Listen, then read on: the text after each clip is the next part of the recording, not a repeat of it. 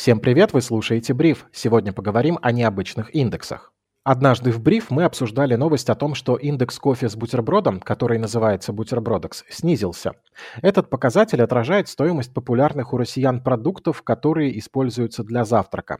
В первой половине декабря бутербродекс снизился на 2,3 пункта по сравнению со второй половиной ноября и составил 100,9 пункта. В состав индекса входит 7 товаров.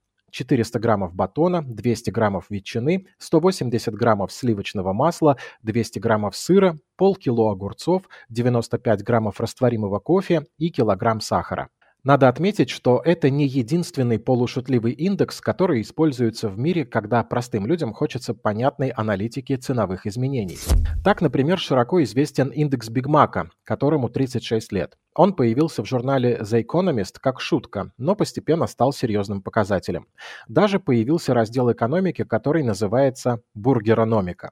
В основе индекса точно так же лежит теория о равной стоимости корзины товаров в разных странах.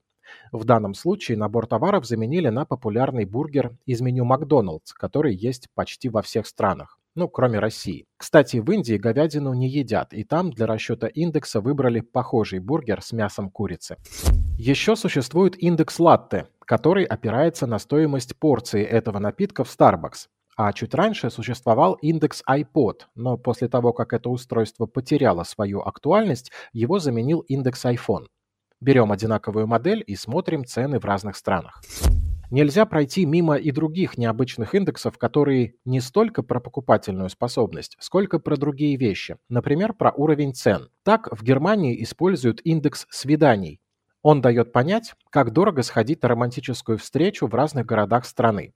В корзину входят такси, пара билетов в кино и попкорн, ужин в баре. В российских городах, между прочим, индекс свиданий традиционно на одном из самых низких мировых уровней. Учитывая, сколько в Тиндере голд-диггерш, разводящих парней на дорогие ужины, логично предположить, что где-то у нас есть девушки, которые платят за себя сами, либо готовы встречаться с парнями в парках, довольствуясь мороженым или просто прогулкой.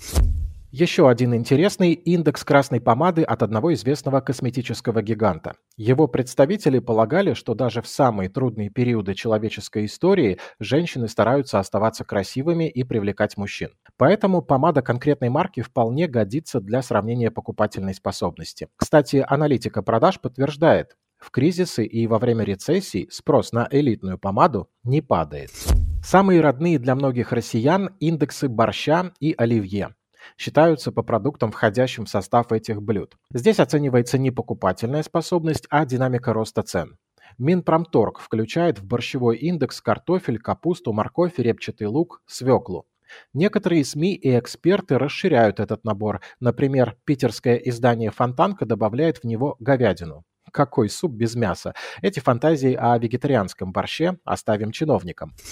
По данным Росстата, за пять последних лет общая стоимость борщевого набора увеличилась со 111 рублей 19 копеек до 233 рублей 19 копеек. Рост составил почти 110%, это 22% в год. Кто бы знал, что доходность борща выше, чем у высокодоходных облигаций. А вот средняя стоимость салата оливье за последний год выросла на 8,53%. Селедки под шубой на 5,5%, рассчитал Росстат. Сильнее всего подорожали огурцы и селедка. Специалисты говорят, что все эти индексы полезны, когда нужно что-то экономическое кому-то объяснить на пальцах, а серьезная наука их не рассматривает как достойные инструменты. Но это как минимум забавно, так что пусть будут. Для своей семьи можете, кстати, рассчитать свои индексы. Это может дать вам какую-то полезную информацию о ваших тратах. Меня зовут Сергей Чернов. Подписывайтесь на бриф на всех стриминговых платформах. Хорошего настроения и до встречи!